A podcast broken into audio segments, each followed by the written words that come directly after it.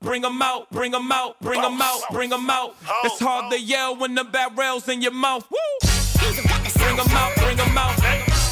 Bring 'em out, bring 'em out. Bring 'em out, bring 'em out.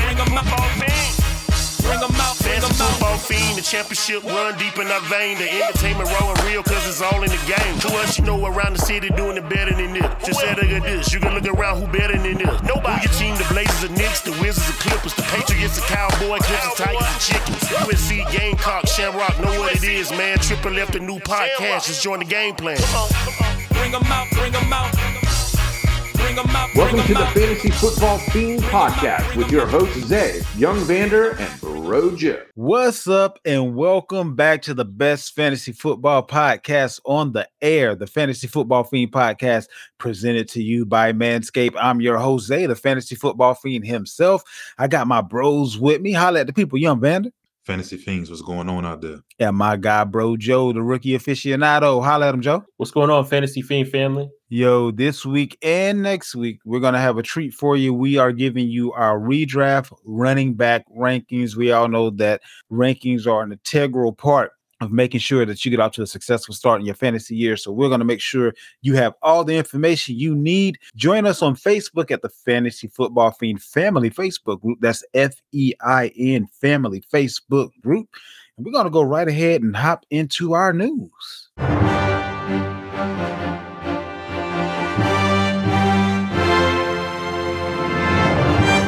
And now your fantasy news. not a whole lot going on um in the past week or so that is fantasy relevant, but a few things that we'll discuss nonetheless. Um, I was highly disappointed this afternoon when a breaking news uh, headline came across my phone and it said Patriots sign receiver to three year deal. Back of my head, I'm thinking, here it is. We just did it. We pulled the trigger and we just signed DeVante Parker to a three to a three year deal. I, I don't I don't know if I don't know what this was. Hopefully, this doesn't take us out of whatever it is we were looking at possibly doing with Hopkins, but I was highly disappointed when I saw breaking news Patriots sign wide receiver and it was DeVante Parker. So that's really the only breaking news we've had um, in the last couple of days. Did y'all see that? And, and did you have the same, I guess, initial thought that I did that it was finally Hopkins, or how did that work out? No, I didn't think it was D Hop um, because the report I read, it, it, they had Parker name kind of at the very top of it. So, Oh, okay. Yeah, I was on my phone. It just said Patriots, um, you know, sign receiver. I'm like, oh, here we go, here we go. yeah, Not so was, much. Uh, uh, a bit surprised. I mean, it's not crazy money. Uh, I think Nah. it's 14 million guaranteed. Um, so that's the big the big number you want to pay attention to. But uh, with the receivers that they have on this squad, I mean, I think you know if they're not going to go after a big name like a Hop, it was probably best for them to to keep Parker in the fold, considering some of the reports coming out with you know some of the guys that they drafted and just being with the rest of the roster they already have. yeah, makes sense. Makes sense. De'Von Achane, um, the rookie running back in Miami, he's uh kind of on the good foot so far as it pertains to standing out in mini camps and off-season activities. So everything that we've heard about this young man so far is an indication that he's going to be in the, uh, a big part of what they're going to be doing with that running back committee. And the fact that the the couple of guys that are in front of him are guys that are kind of often hurt, which will kind of reflect that when we do the running back rankings today. I'm sure this may be a guy that we want to, you know, put on that high radar. Uh, maybe by the time redraft season comes around, he's not as little known as he is now, but definitely someone that um, you know, Vander brought up a few weeks back actually. Um, that's still, you know, marching to the same beat of that same drum. So uh, what we got on Mr. De'Von Achane, I think I pronounced his name right. Oh yeah, this is one of the guys I've been talking about since I mean before the draft. You know, just it's coming out, um, and just so happy he landed in the right situation. It, it seems he's going to be playing more of the Debo role for the Dolphins because he's getting so many high praises thus far in minicamp as far as his receiving capabilities. Uh, so that's been the main thing. You know, not only he's a track guy, but being able to catch the ball, Uh, they was really impressed with that part. So, and I mean, if you go look at the draft when Miami drafted, uh, didn't they draft the corner Cam Smith from uh, USC? So I believe they drafted him, good player, and then you know, Coach McDaniel was like, you know, cool. And then when he drafted this guy, I mean, he was fist pumps, you know, high fives, and he was jacked yeah, I up. know yeah, you know what I'm yeah. saying? So he was like, he was, you know, really excited about this pick. So I think it's going to be a new toy for him. So of course, this is a guy you probably want to, especially in the dynasty league. I mean, I'm pretty sure Yeah. most people, you know, they're learning more and more about him. But as the season get closer, it seems like he's going to have a real role from the beginning of the season. we finally know one of the guys that's going to get a season long suspension, and this Isaiah Rodgers Sr., the defensive back of Indy. Looks like he was gambling. Um, not only was he gambling, but he was gambling on uh, NFL games, and it looked as if he actually placed bets on his own team. So he's definitely going to get uh, a suspension there. That's kind of in the news right now. Um, another piece of news: Brock Purdy is remaining on track right now for Week One. So it's looking like the battle between Lance and Sam Darnold won't even matter because Brock is going to be the one at the helm. Um, what we got on either one of those situations? Yeah, in regards to Purdy, um, I think I think it's about right. The day for us to look at is August twenty first. If he clears um, by August twenty first, he's definitely in line to start week one. I know his regiment right now. I think he's throwing like three times a week, and he's been doing that since about June fifth. He's been already throwing with um, the NFL regulation football, so that's awesome. I think when we look at this too, the trainer that he works with, uh, Hewlett, Hewlett uh, works for I forgot the co- the company's called, but when I looked into it, what was most interesting was it was Mike Shanahan, everybody from his tree, and it was Mike Shanahan. So it just goes to say like uh, Hewlett is is very much so familiar with Mike Shanahan to where whatever's going. Oh, and he also was with Purdy uh, through his pro day and obviously into the pros. Like the hand is tied together between Mike Shanahan, Purdy, and Hewlett. I think um, it's more of a test to what what they've been saying because they always been saying they're optimistic. They're optimistic. He was the only one during the mini camp interview to kind of like throw it, you know, be kind of nonchalant about it. But I guess that's the competitor in him. But he's got everything from what I'm hearing is pretty good. He, they saying he already been thrown with full velocity, uh, as far as saying. But I rather it be affirmed by coaches as opposed to just being a a report. But I believe, you know, like I said again, the time of us to look is August 21st. If he clears that, then he gonna start week one, no problem. What you got on your squad, man? Oh yeah, I mean, I think if Purdy's available, he's he's a clear cut starter. Um, you know, initially I was thinking with that type of injury, it's kind of like you never really know.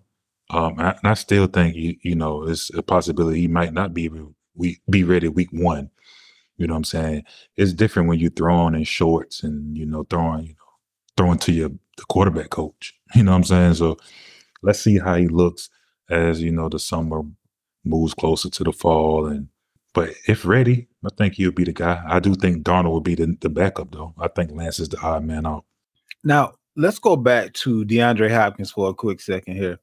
It's been said that he's had offers from the Patriots and Titans, which, to my knowledge, those are the only two teams that he actually went to go visit. I know there was some scuttlebutt about him possibly looking at joining the Bills, but I don't even think he ever got to their facility. So, my question is is he just like kind of mulling over what he wants to do, or are the Patriots and the Titans the teams that kind of set the market, and he don't really either want he don't really want to go to either one of those teams, and he's hoping that a team that he would prefer would offer the same money, or like what do y'all think is going on in this situation, or, or, or is it just part for the course as far as where we are within the year, or do you think he needs this time to be getting acclimated wherever he goes? I mean, I think is you know he's stuck between that rock and the hard place, or you know, guys love to come out and say, "I want to win, but I want to get paid." And the teams that's winning don't have cap space. That's just the nature. I mean, teams that you see win the Super Bowl, they use the cap strap. You know what I'm saying? Most of the good teams in the league are already cap strapped. They already have their money already, you know, spread around to their stars. So when you're a guy that's coming in, you're not going to really get star money because these teams already have stars. They're already being paid. So it's one of those things people say they want to win, but they want to get paid. And I just think the teams that uh, that can pay him are teams that's not really contenders, if that makes sense. Because you talk about the Titans, they're not considered contender in the AFC, and the Patriots as well is not one of the favorites coming out of AFC, and that's all you're hearing. He want to go to the Chiefs and get the Titan offer. You know what I'm saying? That's not going to happen. So I think he's just stuck with that kind of thing right now. Same thing for uh, Dalvin Cook. It's the same situation. They want to get paid and play for a contender. So yeah, you bring up Dalvin Cook. How do you think that ends up working out with um, you know, with Dalvin Cook and Hopkins? Do they end up going for the money or do they just end up going, you know, for the, you know, for the best team possible? I think the best decision for those guys is right now is to wait and maybe you'll get an injury in, you know, a training camp. Not going to do a hell of change or anyone. But, you know, let's say for instance, uh Jordan Addison goes down, or you know, one of these guys in uh I don't, I don't uh, let's say Ja'Marr Chase goes down. Let's say Tee Higgins goes down. You know, like a guy that a, a team that's kind of dependent on for the season. Then at this point, you become a whole lot more valuable to that team. You know what I mean? Um, same thing for Dalvin Cook.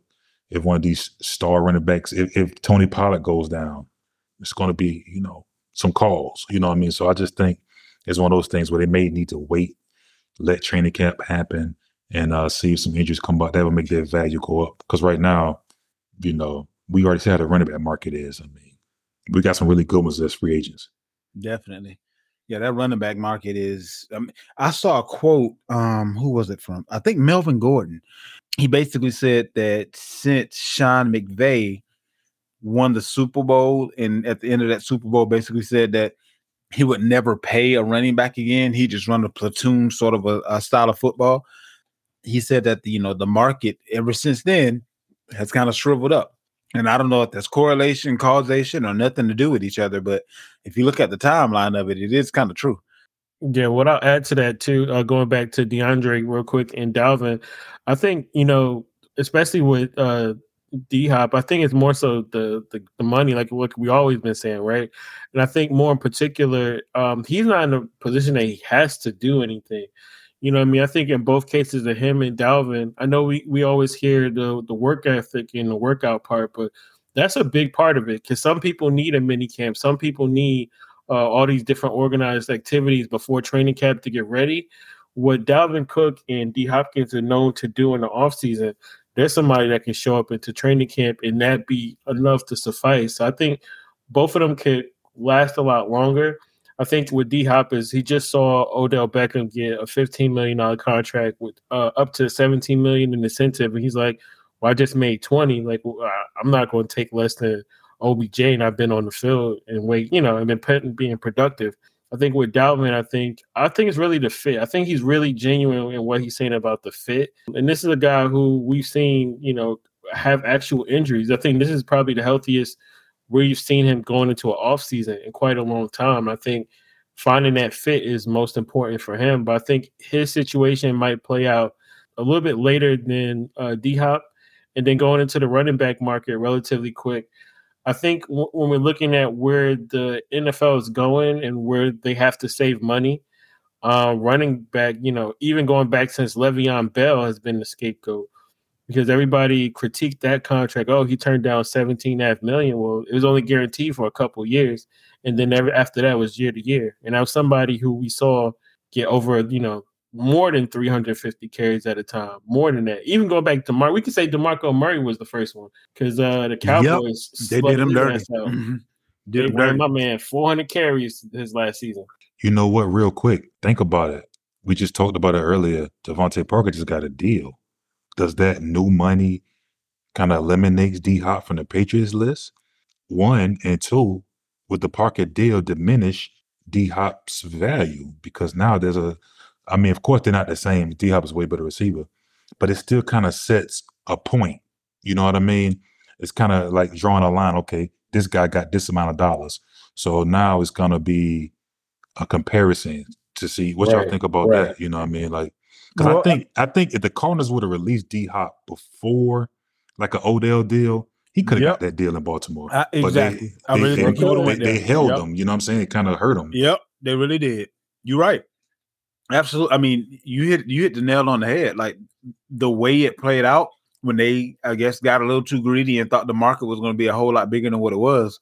They they kind of, you know, messed up his odds. Uh, and now the team that really needed the wide receiver the most, they got their guy. Can't really afford to pay Hopkins what he's asking for now. But I guess to answer your original question, though, Vander, does giving Parker this contract actually give us a little bit more cap room? So could it make it more likely that it that that Hopkins goes if if we had a bigger cap hit this year if we didn't extend him? Uh, now that I, I wouldn't know. I did see an article. I didn't really click on it, um, so I'm not sure if it you know increased that cap space and now y'all be able to afford them. But because uh, I'd look at it way different if that's the case. My answer, my question to you is this: uh, for the New England Patriots, I'm, I've been seeing all kind of guys. Do you think that he is the answer to y'all troubles? I'm not sure of that. No. Um, y'all just lost a cornerback who who's uh Yosemite Sam on the yeah. airplane. You know yeah. what I mean? Two two guns up. Um, so where do you want to put this money at? Do you want to put this money on the defensive side of the ball, or do you really want to bring in a 30 year old wide receiver? You know? I mean, Buddy played 13 games last year, caught 31 passes of his 47 targets for 539 yards and three touchdowns. So if that's what you're giving him, whatever Hopkins was asking for can't be too much, and it couldn't be too much more than what you gave him. I mean, j- just based on the contracts that are out there right now, but I don't know. I mean, we're we're not who we used to be, and and, and sometimes Bill Belichick, the GM, I kind of feel like is forgetting where we kind of are in the pantheon of things in general in the NFL and especially within our division at this point because I don't see how we can outscore these guys with DeVante Parker being our best wide receiver. I'm sorry. Now I mean you got Tyreek Hill, Waddle, Diggs, uh, Garrett Wilson. I mean, like it. Nah, it, it's it's not gonna work. But hey, you know it, it'll be what it is. We got to take our comeuppance. We had our years, and now it's uh, on the other side of the hill. That pretty much wraps up the news.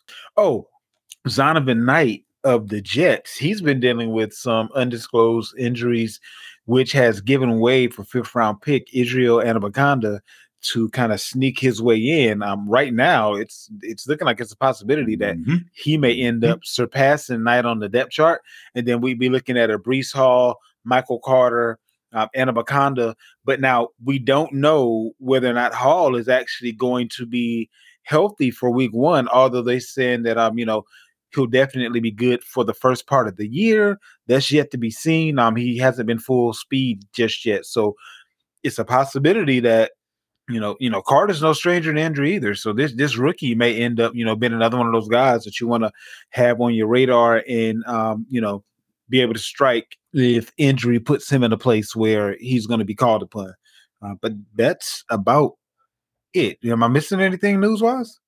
No, but uh, real quick, I, I, do think the kid Izzy, man. Don't be surprised this dude start week one. That's all I'm gonna say. The dude's extremely talented. I mean, we already seen. I know Michael Carter is the pencil win backup right now, but what have we seen him do in two years? Um, Not a whole lot. I mean, he got took the guy you just spoke of with the injuries took him off, right? Right. So, what you think this guy's going to do coming in, like out of Pitt?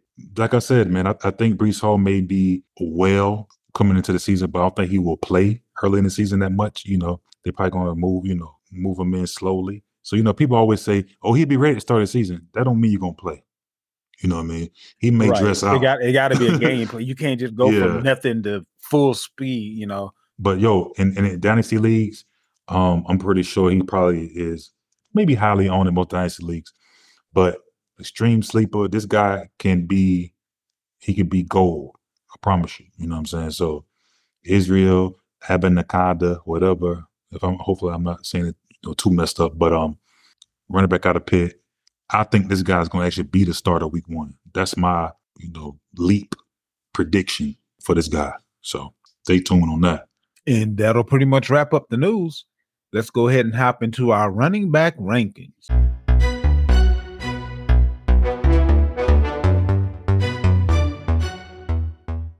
All right, good people. So let's go ahead and hop to it. We have our running back rankings, the first half. We're going to be going from running back one all the way up to running back 40. And then next week, we'll hit you with the second half of the running backs. But this is tier based ranking. So as we give you the numbers of where we think that they may end up, understand that all the running backs that are within the same tier in our mind's eye are essentially one better game away from being able to usurp any of the running backs within that same tier. So that's the way we do it this way. So when you are actually drafting, you aren't just going for names.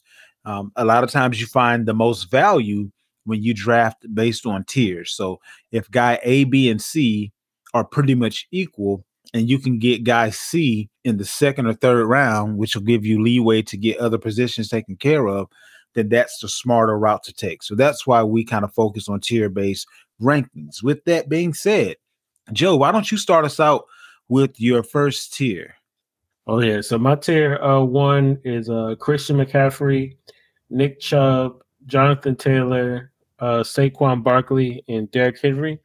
And out of those three, I think uh, Jonathan Taylor. I think you know a lot of times we look at um, him and we kind. Of, I think I don't think many people, but if someone was to say he's injury prone, I really think it's an underlying uh, statement to that. Like last year, he played with several games, literally with the with that ankle before he had to sit out the remainder of the season, and he still almost had a thousand yards. And you telling me this man had arthroscopic ankle surgery, so it wasn't that bad. They just was cleaning it out, you know, getting all the stuff off it and the debris out of there. And he's gonna come into an offense that's gonna be even more tailored to his skill set. I think honestly, this argument, like in my personal opinion, he might be the top running back this year. I think he might come back to full form. Like in my personal opinion, I think his value right now, uh, for me, is meat on the bone right now. Because again, all things considered, this is this is this is might be our AP. You know, I mean, I'm, i know it might be too soon to say it, only three years into his career, but this might be the Adrian Peterson type of player, where all things, you know, when it's all said and done. So I'll have him at three, but I think he's he's one that I, I, think always will stick out to me over everybody else in that group because of his his ceiling is so high. Young Vander, what you got? Mine's a little shorter and sweeter. Uh tier one. Uh again, guys, uh listen, this is a PPR format. But I only have uh two guys in my tier one, and that would be Christian McCaffrey and Austin Ekeler. We're pretty close. Um, I have three guys in my tier one: Christian McCaffrey, Austin Ekeler, and Jonathan Taylor. Uh, basically, I have three guys that have done it and done it recently, and are likely to do it in a PPR type of format. So um, we're kind of right there together um, as far as tier ones are concerned, Vander. For me, with tier two, I have a couple of the guys that Joe you had in tier one. But real, I want to say something real quick. Uh-huh. Yeah. I know y'all both said Jonathan Taylor. I love Jonathan Taylor's skill set. The one reason I don't have him in this tier because I think with an Anthony Richardson, he's going to lose a lot of touchdowns. I know they got the guy from you know. I see your point. Yeah, you know, I think the yardage may be there, but I think he's going to lose a lot of those punch ins. I mean, you already know that rugby style goal line thing that they do with Jalen Hurts. Mm-hmm. Why would you do with Cam Newton 2.0? You know what I'm saying? like, why would you do with that guy? I know he's going to start this year. I'm not sure on what week he will, whether it's week one or week three or six. But I could see him very well punching in seven of them things. You know what I'm saying? Like, I could see that guy having seven, eight rushing touchdowns this year. And I think for that reason why I don't have him in my top tier. I hear that argument, but I'll raise you this looking at the quarterback that he's coming from, the offense in general, I believe, will be thriving just a little bit more and have actually additional touchdowns so that it won't be so much taken away from Taylor as it is giving everybody more opportunities to score based on the um the, the the tempo of the offense and the speed of the game that they're trying to play at. And in many cases, having a running quarterback opens up the uh, game for Taylor, and he's one of those guys that if he gets a glimpse, Buddy ain't gonna have an opportunity running in on the goal line because Taylor gonna get it in from 20 yards out. So I, am not really. I, I, see that point, but for this guy in particular, like when you could focus on him, he was able to break away. So now that the safety can't really cheat and help the linebacker, good luck. I do see your point, but I, I just Yeah. kind of feel like the offense in and of itself is going to be a lot better. Uh, but that's a that's a that's a it's a it's a slippery thing, right? Um, you're right. Uh, better running quarterbacks usually tend to have better running lanes, but at the same time, it's different when you got a quarterback that you know not going to run. They're going to have to turn around and put in your belly. Um, there's no other option. So right, I that's my point. He, yeah, he did that- well in that situation, so Right. he's going to so do that- much better but, in this. But he's going to have less opportunities. You see what I'm saying? If you got a Matt Ryan or you got a Foles or somebody that's turn around, they're going to turn around, stick it in your belly. There's no chance of them taking off and doing anything with it. So with a guy like Richardson, some of those opportunities are going to be taken away. Is what I'm saying. oh yeah, yeah, yeah. so yeah. it- it's, it's like a slippery thing. Like, yeah, he has better running lanes. I think from 20 to 20, he's going to see a lot better running lanes. But as the field gets shorter and they get in the red zone, mm-mm. But but see that that's the thing. I think that that's where Taylor will be able to kind of take off a little bit. Like they have options, and because they have options, that means the defense, like you said, just can't focus on him. So it and may also be be reminded now mm-hmm. this o- this offensive line is not the same as Taylor's rookie year. I agree, but I think it'll be a lot better than what we saw last year. It'll be it'll be a lot better than what we they saw went from the they went from the probably the best in the league to two one of the years ago to one of the worst. And let's see what they got this year. So tier two, these are guys that I feel like, just depending on which way the wind blows, they could actually also end up being the number one running back. But there are a couple of things that I feel like are stacked against them versus working for them, and those are your Saquon Barkley's of the world, Derrick Henry, Nick Chubb, Rhamondre Stevenson, and then Bijan Robinson to round out my tier two. I love what I'm hearing about what Cleveland is trying to do. Nick Chubb was a stud last year with backup quarterbacks, essentially. And he finished as RB number six. He was running at 5.1 um, yards per carry on average, 17 games, 302 attempts, over 1,500 rushing yards, 13 touchdowns, 27 receptions for 239 yards.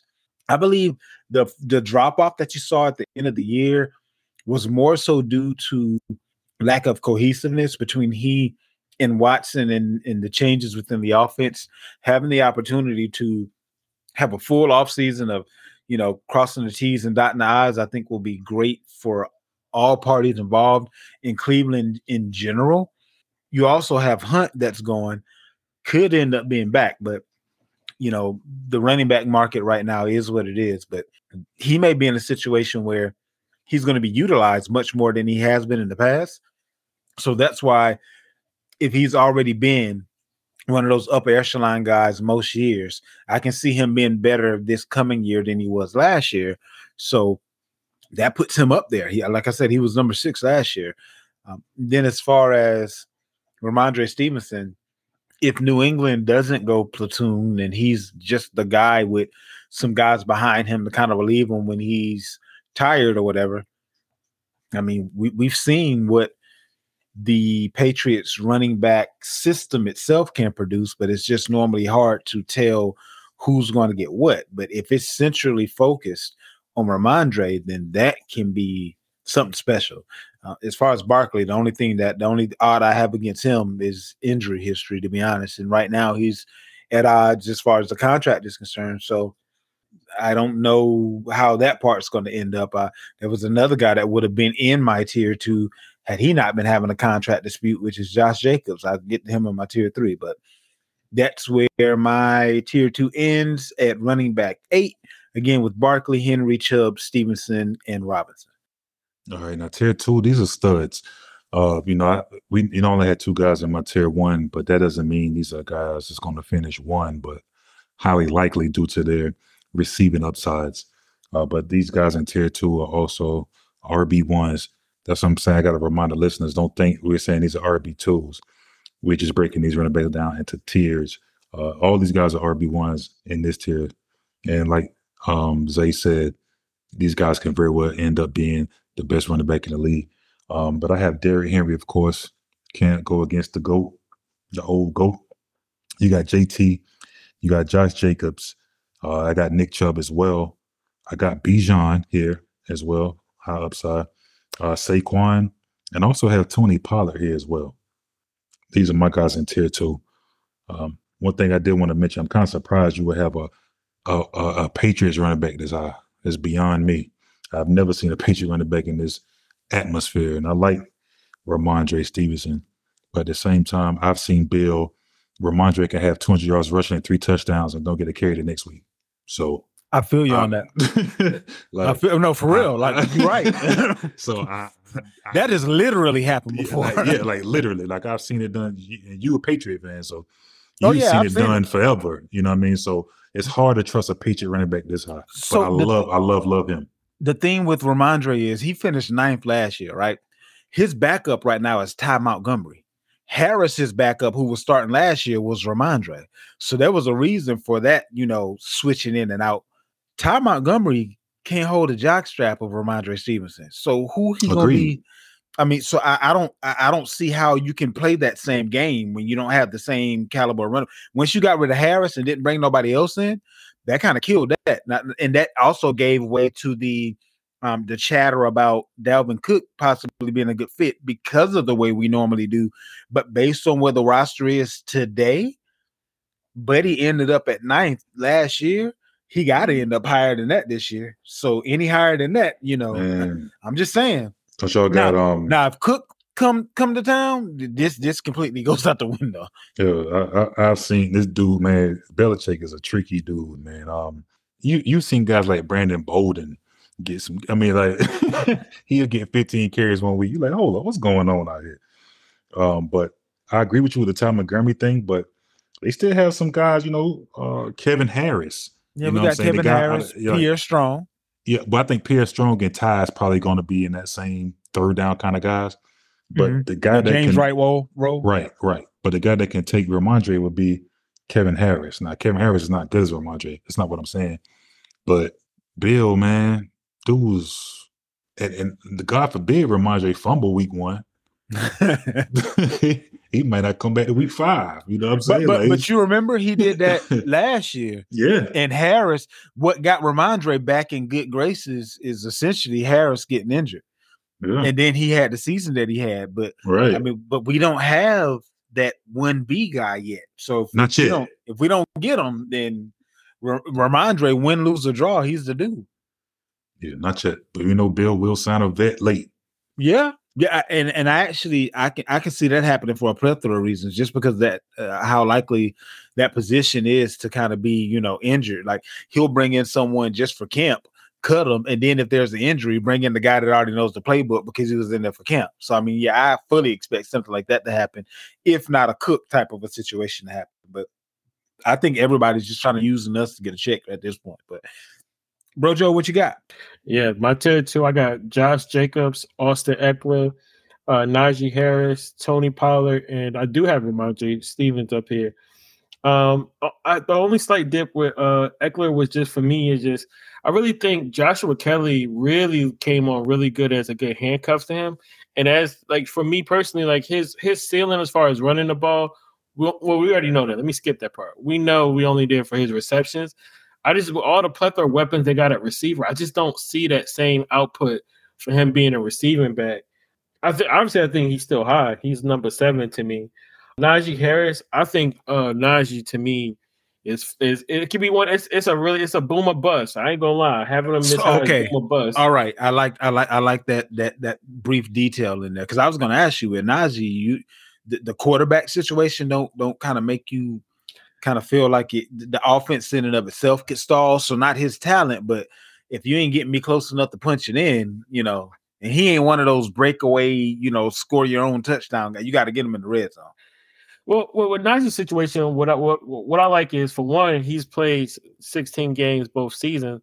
But last year, going back to training camp, he was dealing with the Lens uh, Lisfranc injury, and as soon as early as preseason, he played through most of the se- uh, the season with a steel plate in his, his foot. I mean, in his shoe rather.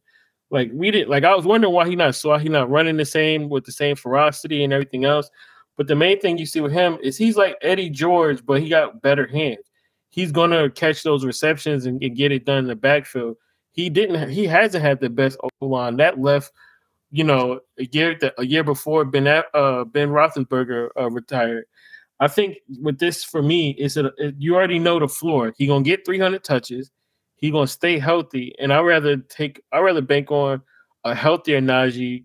And I think Broderick Jones is a, is not he only one piece, but he's the piece. If you wanted to tell me they want to kind of reestablish themselves on uh, as far as the run, I would definitely take that. I think Najee, it just his floor. I think it's the safest floor, and I think he has the most potential. It's almost like I hope people don't misconstrue what I'm about to say, but because of his volume, it's almost like Derrick Henry. Like I already know he's going to get 300 touches. I know that he's going to find his way to the red zone fairly easy.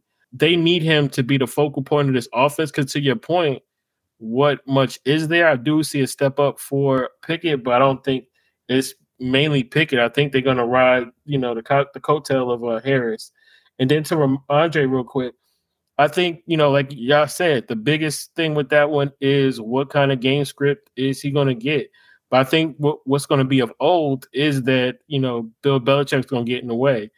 This guy also had 69 receptions last year, and I think that's the number that that stood out. In order to get this offense uh, running, they turned to him a lot of, on on key downs, not just you know, so your first and second, but not like first and long, second and long. But they gave every opportune moment to kind of feed this kid the ball and he he does it. So as far as like a James White, well, he has the upside to do you know be a first and second down back, and he's a great receiver out of the backfield. He doesn't really have someone to really take that away from him, and I think Carrot Harris is a good um, complement to him, but it's not in the same effect as a as a Harris did like when he was uh, playing. I think Rhamondre is a, a solid bet off of just the receptions alone. He had 88 targets last year, and we said he didn't we didn't they didn't bring D Hop, I like his odds of getting another 70 receptions uh going to next year. Now my only issue with Harris has Pittsburgh done anything for that O line?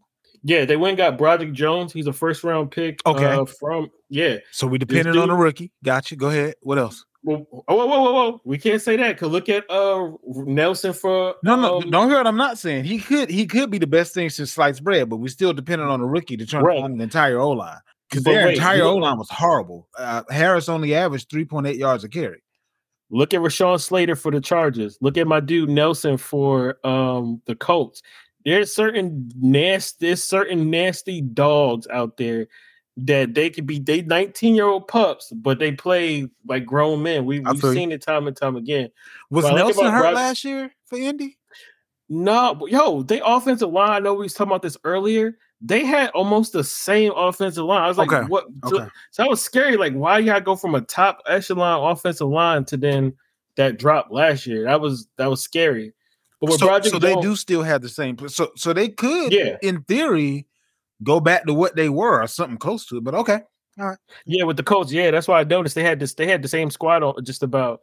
Um, but with Broderick Jones for the for the Steelers, that guy's he's he not the best pass protector that came out this year draft. Mm-hmm. But as far as a road grader and all that, that boy he nasty. So they got him specifically to clear the way for Harris, is what you're saying. He got yeah, they got he that boy he can move. He almost okay. reminds me of who's that guy for Jason Peters. There we go. Okay, he, okay. He's very athletic. Yeah, that's I like high praise.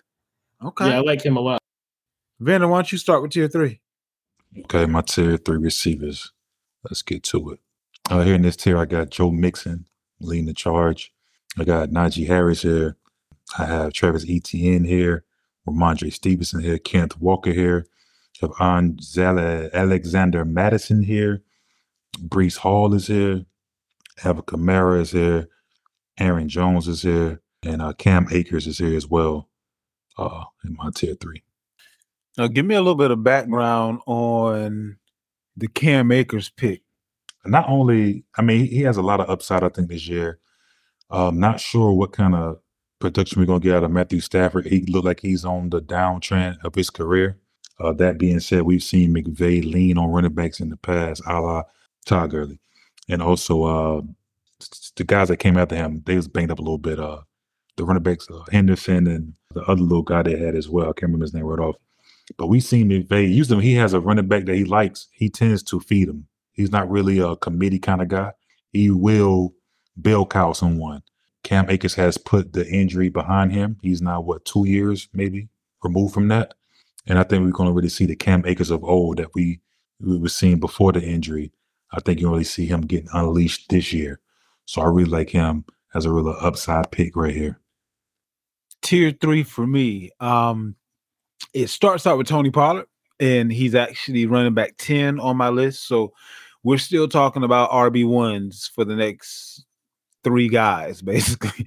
Um, so Tony Pollard, Aaron Jones, Jahmyr Gibbs, Travis Etienne, Najee Harris, Kenneth Walker, Joe Mixon, Breece Hall, and Josh Jacobs. And for me, Josh Jacobs wouldn't be down this low if I didn't think he was going to hold out for a week or two or up till week one or however that's going to end up working out. And I don't know how the coach is going to feel about that. I don't know if they're going to have the next man up mentality or we'll work you in when you get in or how that's going to work out or, or if he's going to hold out at all. But that's the only reason he isn't um, quite a bit higher on my list as of right now. Gibbs, I believe, is going to be what Swift couldn't be due to injury in Detroit. Detroit's offense is not an issue right now. Um, their offense is flying high, so he's going to have plenty of opportunities, just as Swift did. Um, even with Montgomery being there, um, they're already saying that Gibbs is most likely going to be the guy that they kind of give again, like I said, the, the role that the exact role that Swift had. Aaron Jones is one of those guys that kind of like Vander always says, you know, the the the, the Rodney Dangerfields of the of the NFL where they just don't get the respect that they deserve. I mean, um, Aaron Jones last year was actually running back eight in PPR. He averaged 5.3 yards a carry. He had 59 receptions for 395 yards, seven touchdowns, played all 17 games, um, 213 attempts with over 1,100 yards. So, I mean, this guy is just continuing to do what he does. And without Aaron Rodgers, I can see them leaning on the running game a bit more. I, I kind of think that Aaron Jones is going to be one of those guys that you'll be happy that you drafted him, especially in the spot that you can draft him in. But are there any guys on the list that you guys are kind of looking at with the side eye, or we're pretty much on the same page with tier three? I'm not going to say looking at it with the side eye, but I, I think Gibbs is slightly overrated this year. Like, I, I just, I got this feeling like I'm not sure what's going to happen in Detroit. There's a lot of miles to feed. He's going to be a guy that's going to be doing a lot more catching the ball versus getting a lot of rushes out of the backfield. That's why I love him in PPR. At the same time, the- the how many balls? Again, how many balls is this dude gonna catch? Not certain. Uh, I just think he's a tad overrated, and I'm not saying he's not a good player or anything like that. But Well, to give you an of people- example, Swift last year, he had Mhm. 48 receptions and he only played in 14 games. So uh, I, I expect him to have this, this the Swift role. That's what so that's catching like three balls a game, right? I, I and expect him to, to be a little bit better at the role than Swift. But but again, if he yeah. catches three balls a game, I'm not hooting and hollering about it. It's cool, but it's it's it's not. No, you know what I'm saying? Like this offense is flying high right now, bro. It is, but at the same time, there's a lot of mouths to feed in this offense. Um, you've seen the emergence of, I, I think, uh, Amon-Ra, of course, is going to keep keep going his thing. higher. Yeah. Um, I Jameson don't, I don't know if he can go much higher. He he was wide receiver seven. I- w- one was higher than seven. He he ain't better than Jefferson now. He don't. I mean, but he could be. It could be the Cooper Kupp effect, right? He's not better than Jefferson, but he's going to be a lot easier to hide than Jefferson. Jefferson's on the outside. He's in the slot. He's a lot easier to hide. Um, he's not. You know what I'm saying? He's still. Amon-Ra is so good. He's still. It it, it make it's it's like people still don't pay him no attention. If that makes sense. You watch Lions games, you know when I think they pay is the attention. They're just not quick enough to do anything about it. right. Like, But again, this. Like, but this is people like you said, this is PPR. right, right, so right, right. I think you know what I'm saying he could still get higher. He can go higher. Okay, I uh, can see that. I can see that. You have the emergence of Jameson Williams to be back. You know after his Mhm. suspension, he's going to Uh, week seven, more. he'll be back. Um, you're hearing a lot of a lot of talk about the tight end, LaPorta. You know what I'm saying? Who knows what he's going to bring to the table? Um, I think he's gonna be the, the TJ Hockenson for sure, like the same the same guy, basically. and they and they have uh so I, I don't know like i say i don't think i like gibbs not don't, don't i'm not saying don't pick gibbs guys what i'm saying is i think people are a little over doing it when it comes to him in my opinion I think because he in my next list, I can I'll chime in now. I think from my personal opinion, because like looking at him and evaluating him eh, from his last season at Alabama, he's not just a receiving back. I think that's the biggest misconception ever.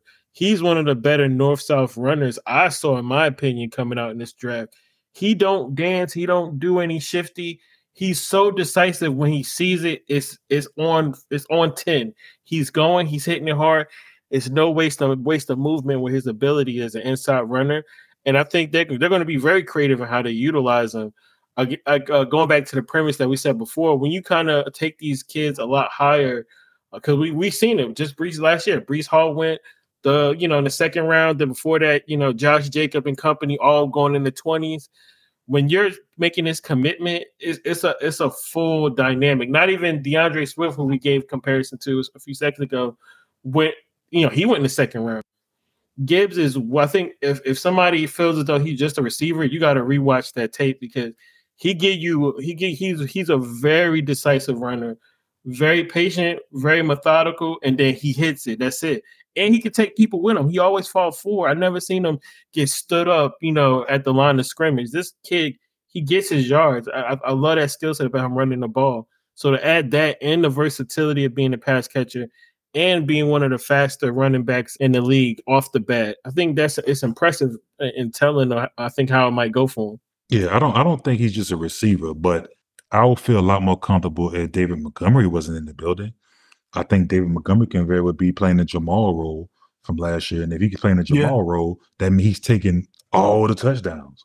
He's in the kitchen eating all the hog maws, you know what I'm saying? all the chickens, you know what I mean? He's he's getting all the love. So yeah, we may see uh Gibbs dance from 20 to 20, but then I mean, dog, that's 17 touchdowns last year from Jamaal Williams. You know what I mean? Which, like, is, why, which is why they replaced Swift. No, no, I don't no. think Mon- no, no, no. I don't no. think Montgomery that guy though. I don't think he he. I'm not like. But I think, Mon- I think hell, Jamaal wasn't that guy either. It's not like he was doing.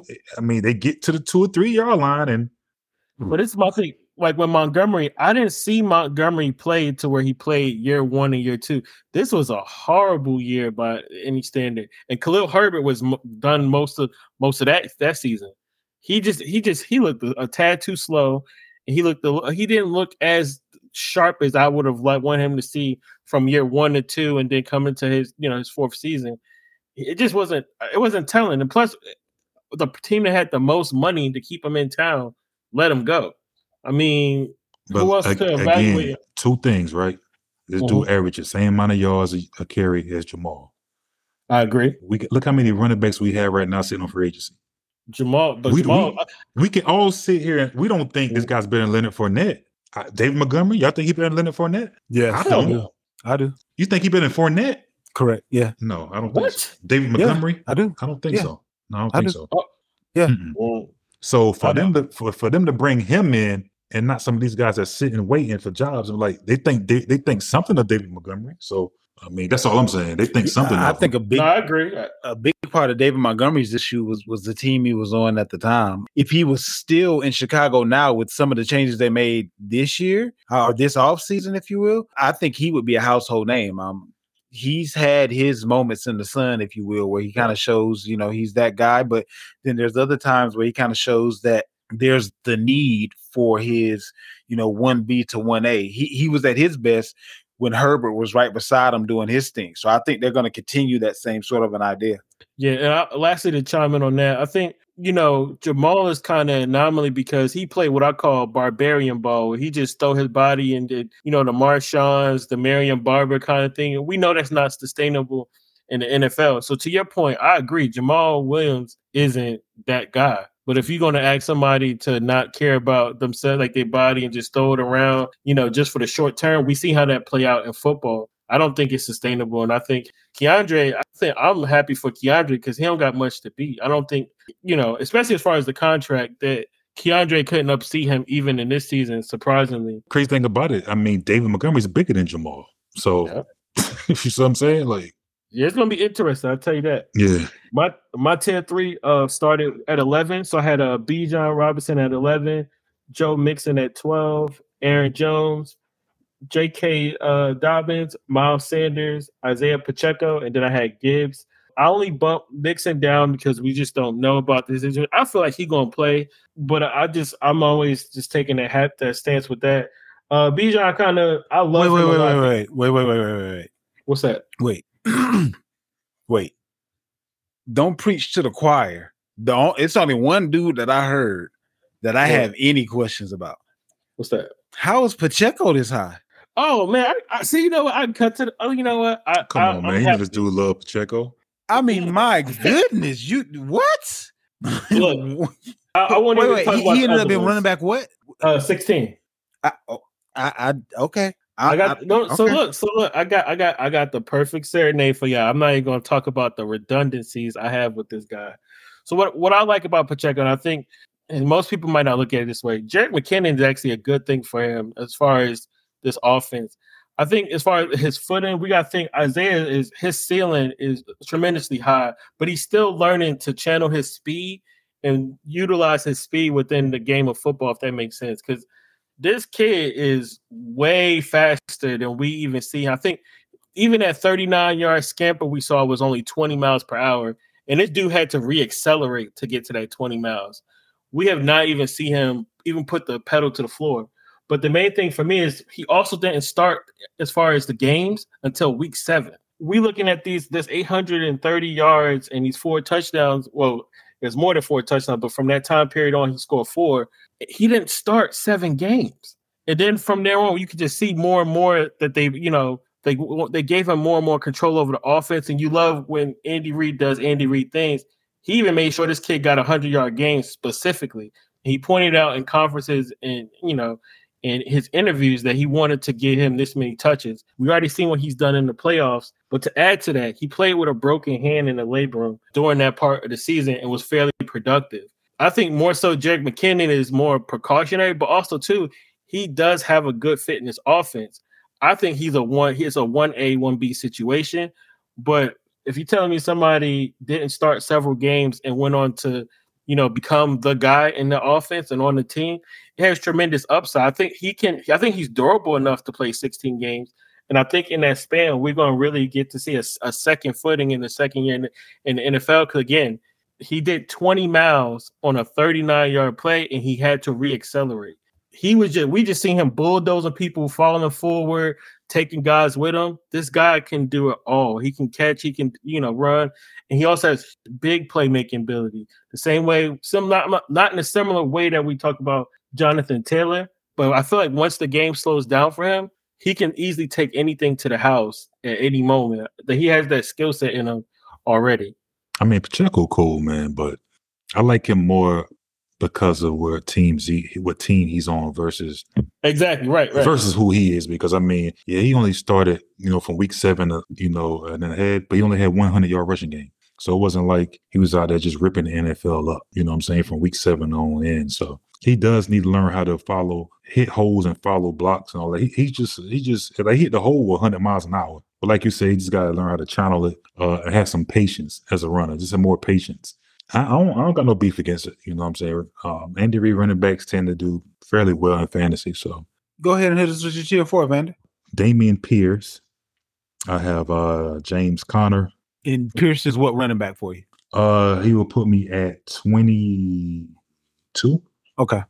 Uh, we have Dameon Pierce, we have Conner, Rachaad White, we have Pacheco here, Miles Sanders, um, D'Andre Swift here, Samaje Perine, and that's you know with a asterisk with beside it. And I also have uh, AJ Dillon right here as well.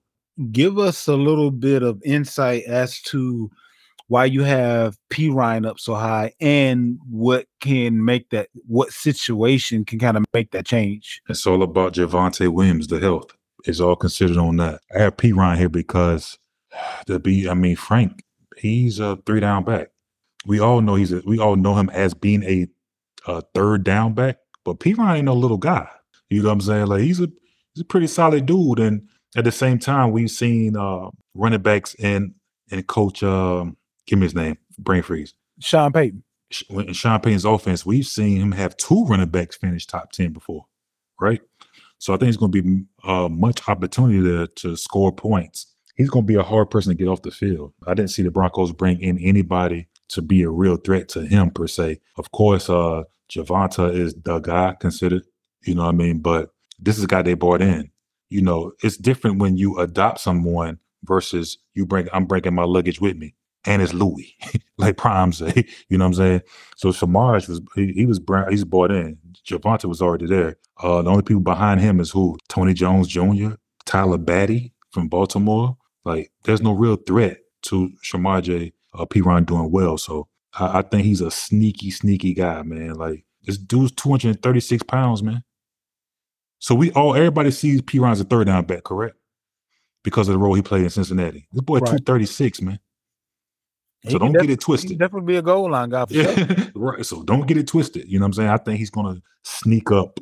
He's I think it's to be really sneaky good this year, especially if Javonte is out. Now Javonte is in, which I don't think Javonte will be in as soon as the season starts. I think it'll be Perine's backfield for at least for the first quarter of the season. That, that's that's a sleeper that can really pay some dividends for some guys and fans. I love that explanation.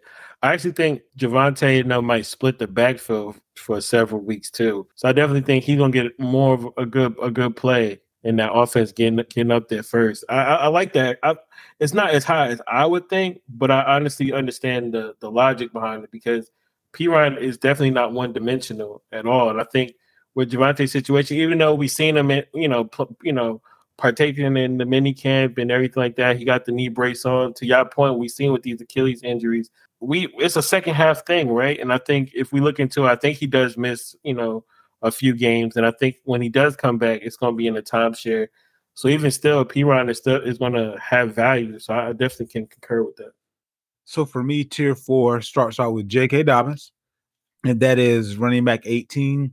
I have Miles Sanders following him up, Cam Akers, Alexander Mattison, Rachaad White, D'Andre Swift, James Conner, Dameon Pierce, and David Montgomery, ending tier four at running back 26. Questions, concerns, emotional outbursts? Uh, J.K. Dobbins is he going to even be on the field? Like, I think this is a. I, I think he playing a dangerous game. Talking about this whole contract situation, in my opinion, when I see him come out talking about some money, I'm like, bro, how you gonna get some money? You know what I'm saying? Um, like half a season, right? yeah. Not only that, this offense has changed. True. There's a new regime in town. So this team is not going to be dog. They're going to be passing the ball. Lamar's going to be a full. He should be if if he can remain healthy. He should be a four thousand yard passer this year. You know what I'm saying? Yeah. yeah. Uh, so J.K. Watch out, man. Like I don't get it. There's a there's a lot of there's still a lot better um, choices on the free agent list, I think, than you. Correct. So I I don't get it. This whole I'm sitting out. I want some money. But bro, what what have you done? I'm confused. Like you need to go prove it. Like you've been you just came back from injury. So I, I don't know. I, I, don't know, but that's why that's why I had JK you know, a little further down, like on my next tier. But I haven't seen we seen him do good, you know, in spurts. Like, dude, you had 500 yards rushing last year. Cut it out, knock it off. Like, how many years has he played? And he's only his third year. Yeah, I believe he's going into year three right? this year. I think this year will be year four, I believe. No, this dude, no. well, no, he missed a season. So yeah, technically year four, but he only played two seasons. Right. Yeah, yeah, yeah. Yeah. yeah. So knock it off. and he played eight games where? last year. Now, granted, he was at 5.7 yards a carry. We only played eight games, okay, um, yeah, 92 so was, attempts. Yeah, so it was like 500 yards. Darren Sproles or something. Show what? You know what I mean? Like, uh, you know what I mean? But like, what have you done in this league? And this is a position that we already is, is becoming extinct. Yeah, this ain't the year to, to break to, to, to do that. Like like you should see based on how other dudes getting treated that this ain't the year. Yeah, you like you got guys that really deserve change. You Josh Jacobs and you know Saquon. These guys have did put in some some pain, put some work in to get paid. Like, dude, what are you talking about? You've been yeah. That go ahead, go ahead. Joe. I'm sorry, Victor. Well, no. I was gonna say, I think to your point, I agree too. And this I'm disappointed is that I get where he feels he has the potential to be a star, but you can't follow in the footsteps of a Saquon and a Josh Jacobs. Those are commodities. We know what they are. And to your point, does he though he does he have the potential? Yes. But you know, also, like you said, the same concerns. You should he shared a backfield a lot of his career. Should he should he be a focal point if his ass showed up? But he makes himself expendable because even in 2024, there's a J.K. Dobbins and a Chris, you know, and a Corum coming out of Michigan. You know, like he can be easily replaced by another piece in the draft where it's like, even though like I agree, Monken offense is going to be really good, but Monken is really balanced. People like kind of understand he's had top passing offenses and rushing offenses all in the same breath. I think if he would, if I was him, I would come in. Yeah, you can have those, you know, opinions, but you didn't earn that right to do anything. You you had a good showing after you had a second surgery to clear everything up. Like you know, you didn't give anything to this team uh, uh, in whole. I think to warrant any of that talk about money, any of those kind of things. He's not in the same category. I would put a Jacobs and a, a Barkley. Like you said, and on top of that, a diminished, you know, you know, you know, to how things are going running backs. What you gonna get? Miles Sanders money? You want twenty five million dollars, or where you could have just been quiet, did what you had to do, and earned maybe thirty million? Because I think that still was out there for. I mean, uh, maybe y'all can help me out. What am I not? What am I missing? Like, what what has he done to get money? Potential? Hell, I got potential to be an actor. You know what I'm saying? I could be Denzel. I could be the next Denzel Washington. I got the potential. you know what I'm saying? Like, come on, really? Like, what have I done? You can't just walk on the set and say, "I, hey, I demand some money. I got potential." Be, no, you're right. I don't get it. Yeah, I think I think with him though, if he did it the right way, he could have positioned it if he stayed healthy, just like a Josh Jacobs did last year. Right. come in, play, help, That's play it. healthy. Josh, man. Josh is good. That's a good call. Josh Jacobs is a perfect example of you know what I'm gonna go here because remember they was counting him out. Remember they they they uh they did pick up his option. He came in led the league in rushing. So that's what you got to do, man. Like put your head down, show us you could play a full season healthy, and then average five point seven yards a carry for a whole season with 200 carries at least. Like you never even caught it, carry the ball 150 times. Like, come on, man, stop it. Bro, Joe, go ahead and hit us up with your next tier. Yeah, I got my next tier. I got Alexander Mattison, Cam Akers, Dameon Pierce, Breece Hall, uh, Etienne, and then Rachaad White. And I think um, of these, I like Dameon Pierce a lot this year. I think, like I like uh, I, I said before, like he was good until teams realized that's all they had, and then they just took him out the game altogether. I think honestly, having an opportunity to have a, a, a formidable quarterback, he ain't it, just somebody, right? Somebody, anything better than Mills. Um, and just the offense as a whole, I think is really going to to transform under Stroud. I think he's going to do a lot better. I'm not concerned so much with Singletary. If anything, it's, it's a almost an added necessity to have somebody of his skill set. Dameon Pierce is still to me a really good running back. I think he's gonna really. I think it's easy for him to get a thousand yards, but I think the main thing was get him into the right situation, get him to a coach that philosophically wants to establish the run, that sees the value in the running back. Again, DeMeco Ryan, he's uh, similar to uh, my guy who who's the coach of the Jets.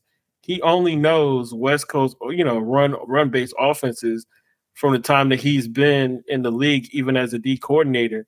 Like he wants to run the ball. I think it's a good place for for Dameon. I think it's a lot to ask because like I, I know we all know Singletary's that do, but I think giving him an opportunity to not be the, the focused on, to not have people committing seven in the box and everything like that, and playing to you know take him out the game. I think he's gonna have more open looks, and we'll see that explosiveness we saw early on in the season that was kind of you know bottled up later on. So I think it's a tell of two halves. And I feel like Akers might be too low. I really agree with everything that Vander was saying, where we had the conversation of uh, remember Bill Belichick putting uh, Stevenson in timeout. McVay, of all people, loved putting this guy in timeout because it was always, oh, he's the guy. Then it's Darrell Henderson. Wait, it's Sony Michel. Then it's this guy. Yeah, he had a crazy last six weeks to, to you know turn out a football I just want to see it more so than anything. But to you know, I really think his where I have him at 19 is kind of low, depending on you know, based on the ceiling. And lastly, I think Rachaad White, I think it's I think I think it's a go time. I think it's go time. I, I love his skill set. I like what he can do. Uh, he reminds me of Ryan Mathews that played for the Chargers. He's just a bigger guy. He can run the ball. He can catch the ball. He wasn't that great of a runner, and I think that was a part of his game, which is just coming from a smaller program uh, from college. But I think you know, they don't have anybody behind him to take any carries away from him. And even if he's in a 1A, 1B, I think it's a 60 40. So that's how he made it to 23 on my list. Vander, go ahead and hit us off at your next tier. And let us know what the uh, starting rank is as well. So this is my last tier here. Um, that's gonna take me to take me to 40. Uh, I'm at 30, and this is gonna take me to 40. This is a tier five. And this tier I have Antonio Gibson, I have David Montgomery, Jamaal Williams, Khalil Herbert, Javonte Williams. I have Rashaad Penny here as well, and uh, Raheem Mostert. Now you got a couple of guys that Mostert, Senior. There was another guy in there. I just heard you say Penny. Who else was it? It was another guy that could be a stud if he can just stay healthy. Um, but this is kind of that tier where you start seeing warts, if you will. Like if this didn't happen, then this guy could be could jump right. a tier. Or if that didn't happen with his situation, you know, like for instance, um, starting that and this goes up to wide receiver. I mean, excuse me, running back 40 for me as well. We started with the same guy, Antonio Gibson. If his situation was a little bit more advantageous, he could jump a tier. Also have Dalvin. Mm, go ahead. I really think this is the time. The time is now for him. If if he doesn't do it now, he's not going to be able to do it. I think this new regime coming in benefits his skill set. Absolutely. Um, a lot more than Brian Robinson Jr., which is a guy I had as well. But it's it's because I mean Brian Robinson Jr. I'm not saying he can't catch the ball, but he doesn't have there. There's not a lot of you know what I'm saying uh, showing of it. You know what I mean? Right. Uh, Antonio Gibson was a wide receiver at one point in life. Uh, so right. that's the difference. You know what I'm saying? So Bieniemy there, I, I really think his skill set can.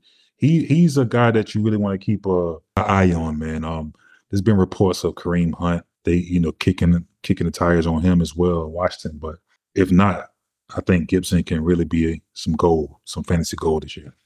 After Gibson, I have Dalvin Cook, followed by Alvin Kamara.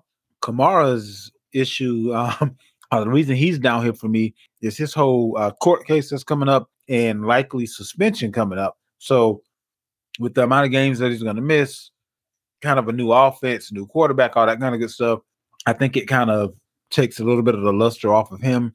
I have Isaiah Pacheco here. Samaje Perine, Jamaal Williams, Javonte Williams, James Cook, Damien Harris, AJ Dillon, Khalil Herbert, Rashaad Penny, Brian Robinson Jr., Jeff Wilson Jr., and lastly, Jerick McKinnon. So that's how it kind of rounds out for me. And again, these are guys that if there's an injury in front of them, or if the injury that's behind them stays there, or don't end up getting suspended for more than a few games. I mean, there's just a few different situations going on, but these are guys that I believe are going to be well worth having on your team, but you may not want to start out the season dependent on them. Um, Joe, go ahead and finish it out. Yeah, man, I got two tiers. So I'm just going to say, oh, I'm going to say four in my last one, but then the one after last. And then I'll just talk about a few players. of what is this, tier four? So, my tier five was James Conner, Kenneth Walker, Javonte Williams, James Cook, Alvin Kamara, Brian Robinson, and AJ Dillon. So that's taking me to 30.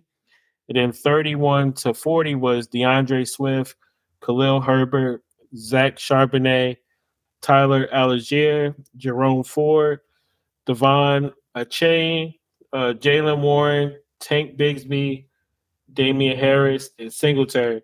But going back to five real quick, I know we just spoke about this guy, Brian Robinson Jr. I think it's going to be a, a, really healthy debate between who do you take in this offense. Because I definitely agree.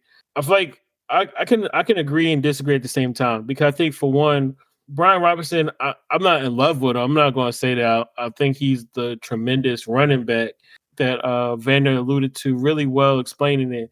It's not that he's not a pass catcher, but I think the more fluid of the two is Antonio Gibson.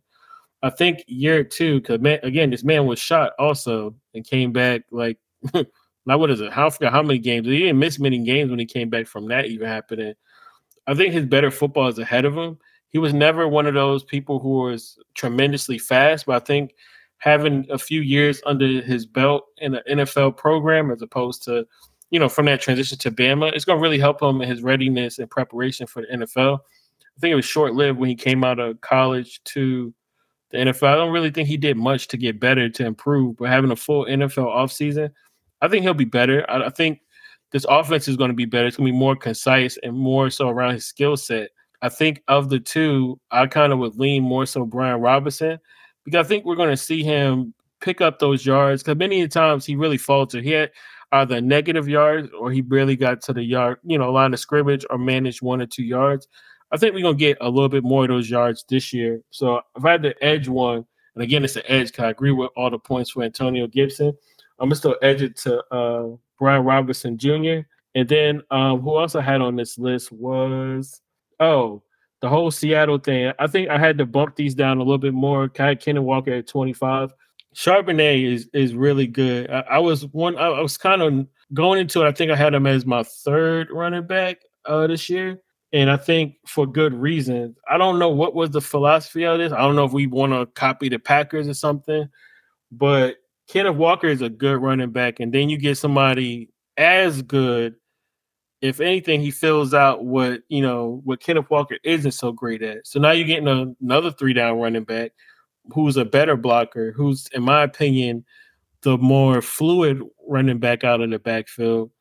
It's just Kenneth Walker got the better speed. So I really think it's literally it's 50-50 in that backfield. I feel like it's a hot hand in that backfield. And then lastly, what else I had here? The Eagles. I'm leery about the league. I'm, I'm sure we we might talk about this in another show, but I don't trust D'Andre because uh, in, in the Kenneth Gainwell situation at all. I think that's another 50 50 backfill. And I, I just I think for the value, i rather pivot and go to another position, in my, my opinion. I think they both do the same things well. Kenneth, Kenneth Gainwell is a phenomenal uh, pass catcher. I think honestly that's the that's the main reason why they felt comfortable moving on from Miles Sanders. Uh, in the last two years, I think the last year he had uh, what was that 50 receptions or something like that the not this season, but the last season before, um, he had about 50 receptions. I think D'Andre is another person. We know he's a good receiver. Both of them are really affordable at their salary. So it's like, and then you add in Jalen Hurts. I think them being bumped back makes the most sense. So that's what I had as far as my notes on these two. Oh, Jerome Ford. I think Jerome Ford is uh, at 35 is it's not a reach in my personal opinion. I really think um, coming out of Cincinnati, this kid really can do it all. He reminds me a lot of Gino uh, Bernard, not not the one after Fournette got there, but when Fournette wasn't there so much. Uh, he's a tremendous he's a tremendous running back. I think this year he only had like five carries, 1.8 yards. It really was abysmal because he really they didn't need him for much, right? But I think this season we're going to kind of see him a lot more. He's way faster than his 4 4 40 he ran at the combine. I think they're going to use him in, in a really good compliment, almost like how they used D'Ernest Johnson when uh, Kareem Hunt wasn't available. So I think he's somebody who's going to really pay dividends. And Nick Chubb, knock on wood, he get hurt but don't miss games. In the event he missed games, I really don't see that they have anybody to put above Jerome. So at 35, I think it's a good you know, I think it's a good floor to kind of capitalize on, get somebody in the backfield that's predominantly run, uh, getting an added value. And that's pretty much going to wrap it up for us for this week. We'll be back to you on next week with the second half of your running back tiers. But for now, we out.